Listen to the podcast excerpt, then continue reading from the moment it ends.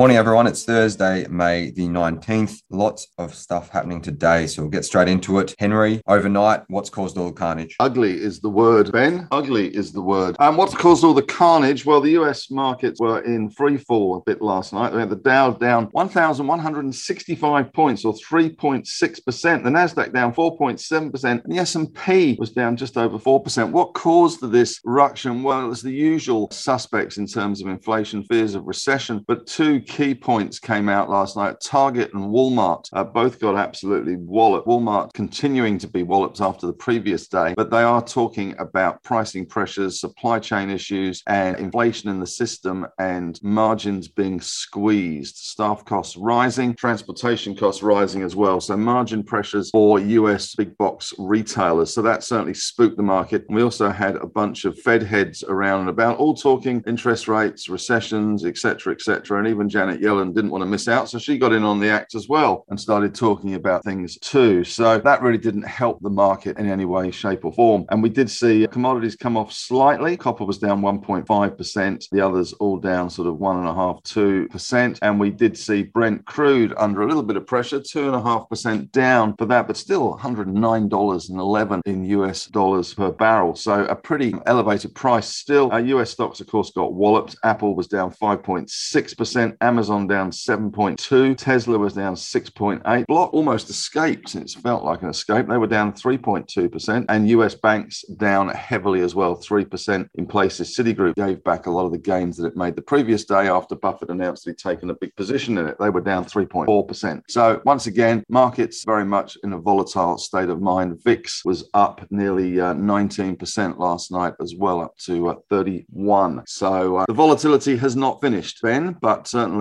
interesting times, as they say. Interesting times indeed. Thank you, Henry. Tom, how bad's the damage in the local market today? Thank you, Ben. Well, our market is down one hundred thirty-eight points, or one point nine percent. Options expiry today as well, which often leads to a bit of volatility at the open. There is nowhere to hide. All sectors in negative territory. Technology and consumer staples are the worst performers in our market. Healthcare and utility stocks are outperforming and losing money slower than the rest of the pack. We We have Westpac off three point eight percent as it trades ex-dividends, so that is weighing on financials. Aristocrat, though, is one of the few bright spots, up two point seven percent. They posted a record half-year profit. They also announced a five hundred million dollars on-market buyback. Webjet down four percent. Results did offer some encouragement, although cost pressures remain, and New Farm is down three point six percent despite profit coming in ahead of consensus. We have jobs data out today, and the unemployment rate is expected to fall to three point eight percent from four percent, and that would be the lowest level since nineteen seventy-four. The R B A in their forecast sees unemployment falling to three point five percent early next year. Thank you, Ben. Stuff, Tom. And while you're there, let's roll straight into strategy, because it's a big day for strategy. It is a big day for us for making some changes, taking some risk off the table in the forever and income portfolios. The market's telling us that the bottom is not in, and there is likely to be some more downside to come as central banks attempt to get inflation under control and growth concerns draw the market's attention. We are cutting our exposure to sectors more exposed to those headwinds in the consumer discretionary and technology space. The changes take our cash weighting in the forever portfolio to twenty-three percent and seventeen percent in the income portfolio, and all of those changes are published in the strategy section, and we'll get the tables with all the changes up shortly. Great stuff, Tom. Thank you very much. Layden, what's happening in the brokers this morning? Thank you, Ben. I'm having a look at Boral this morning. It's B L D. They were down three percent yesterday after reporting a forty-five million dollars hit from rain and energy prices. It's down around another four percent last I checked this morning. The brokers have all lowered forecasts for profits and earnings and downgraded, and Credit Suisse and Morgan Stanley have both downgraded to underweight. Macquarie is slightly more optimistic. Looking ahead, they've retained an outperformance form recommendation, but all of the target prices have come down, and the average target price is three dollars and fifteen cents, but it's already trading below that this morning at around three dollars. And also looking at Blue Scope Steel, was up slightly on a guidance upgrade yesterday, but it's losing those gains again this morning with the rest of the market. And all the brokers were highlighting supply chain and raw materials cost pressures, but they've retained overweight and buy recommendations, and Macquarie has lifted its E P S forecast for the next few years, and the average target price there is twenty-five dollars and twenty-three cents, which implies around a forty percent upside. Thanks, Ben. Nice work. Thank you, Leighton. Chris, welcome back. What are you up to today? Thanks, Ben. It's good to be back. First day back in the office, although with the market where it is, I probably should have just stayed in bed. I am having a look at Ingham's this morning, focusing on bearish chart, of course. I'm not going to be putting up a bullish chart on a day like today. And the message really is one of the same rules always applying. And what I mean by that is if you are going to try and find some haven in defensive stocks, which, you know, one would expect Ingham's to be, at the end of the day, they produce chickens. People will keep buying chicken. And particularly with beef and lamb prices where they are, you would think it would be the perfect environment for Ingham's to be making hay whilst the sun shines. But the share price has been moving the wrong way for quite some time. As I was just saying, if you're going to look for some solace in defensive stocks, make sure that those defensive stocks actually have a decent looking chart. Don't just pile into them because they have some defensive characteristics. Make sure, as I was saying just then, that the same rules as always apply, that they're technically strong, demand is greater than supply, and if you can, that the share price is moving in a northerly direction as opposed to a southerly direction. So that's the message. You know, I don't take away from the fact that people will want to try and find some cover in defensive stocks. It's a natural thing to do when the market is behaving the way that it is, but don't just throw your money at any old defensive stock. Make sure that, you know, where possible, it's got the characteristics that you want to see, both from a, a technical and a fundamental perspective as well. So um, that's my message on a day like today. Very good. Thank you, Chris. Henry, back to you for Henry's take today. What are you writing about? Just writing today, I guess uh, the line from Jaws springs to mind about uh, just when you thought it was safe to go back into the water. Of course, um, the market giving back some of the gains we have seen. The question, of course, is whether we're going to be seeing lows or not, or whether we're going to hold that seven thousand level, which at the moment it does look like it is S P I expiry day today, as well as option expiry. So that does add a little bit of extra volatility, the S P I expiry, uh, more so than options. So that makes life interesting. So just talking about, I guess, uh, what to do in this market. And I have been harping on about this for some time in terms of selling rallies and reducing risk, because this is still in uncharted water, if you like, for the market. And it's not an easy market. And for retail investors, at the end of the day, it's not like an institution where you have to be invested most of the time and you have to have all your money in the market because that's what you get paid to do. Retail investors don't have to do that. They can sit out if they're not sure or build up cash to higher levels. So one thing I am, I'm looking to buy a few things today, I must admit, um, in selected spots. I'm looking at buying Alliance Aviation, A Q Z being the stock code there. It's under takeover from Qantas, and days like today do give you a little bit of a chance when they start throwing things out. When they throw the toys out of the crib, it does give you a bit of a chance to buy things like this on days like today. I noticed that Ramsay Healthcare was also up today there under takeover as well. So I'm looking at buying A Q Z, also looking at buying Ioneer, and was looking at buying D G O, but it's just so thin, it's just pain, to be honest. And apart from that, at some stage, the market will bottom again and then it will bounce. But the U S market is bipolar at the moment. There's no prizes for being a hero, I don't think, just at the moment. Very good. Sound advice as always, Henry. And we'll finish off question of the day. Simple one today. Is that a one-day sell-off, or are we going to see another downtrend from here? Leighton, you can kick us off. I think as long as the Fed is talking about recessions and things like that, then we're probably going to see a bit more of a sell-off trend. Thank you. Tom? Yeah, I think the growth concerns at the moment are really starting to weigh or are weighing on the market. And yeah, we could absolutely see a bit more pain before it gets brighter. Very good. Henry? I think we're in a, a choppy trading channel, to be honest, rather than a new downtrend. It is traders' paradise at the moment if you want to watch the screens and take a punt every night on the Dow and what the U S market is doing. But I think we're in a bit of a, a channel. It's a pretty wide channel, I must admit. It's not the English Channel or the uh, the Suez Canal. It's a very, very wide channel. seventy-six hundred to sixty-nine hundred is the trading range, and we're heading back towards the sixty-nine hundred level. So, you know, I think that may be the support. seven thousand could be the support for me. I've got to say, and we're only forty points away from that. I don't think anything has changed, to be honest, Ben. For me, I've always said that after Easter, fat and happy, things will get harder from there, and the market will drift sideways to down until we get some clarity on what's happening. But these bouts of volatility don't help anyone in terms of calming their nerves, that's for sure. Certainly is. Thank you, Henry. And Christopher? I don't know about where the market's headed in the immediate term, but in the medium term, I think the asymmetry of risk is to the downside. I think it's almost guaranteed that we head lower. Doesn't need to be dramatically lower, but we're going lower from here. Fair enough. And I think I would side with Henry's comments most closely. I think it's going to be choppy regardless of what's happening. I think I'd still rather be in Australia than America, considering they've got thirty percent in tech and over ten percent in consumer consumer discretionaries, and where we've got about three percent in tech and six percent of consumer discretionaries, and they're the ones that are getting belted when people get worried about this inflation and growth picture that is the worrying thing at the moment. So anyway, it's going to be interesting to watch regardless. That wraps us up. Thanks, guys. Thank you. Thanks, Brent. Thanks, H.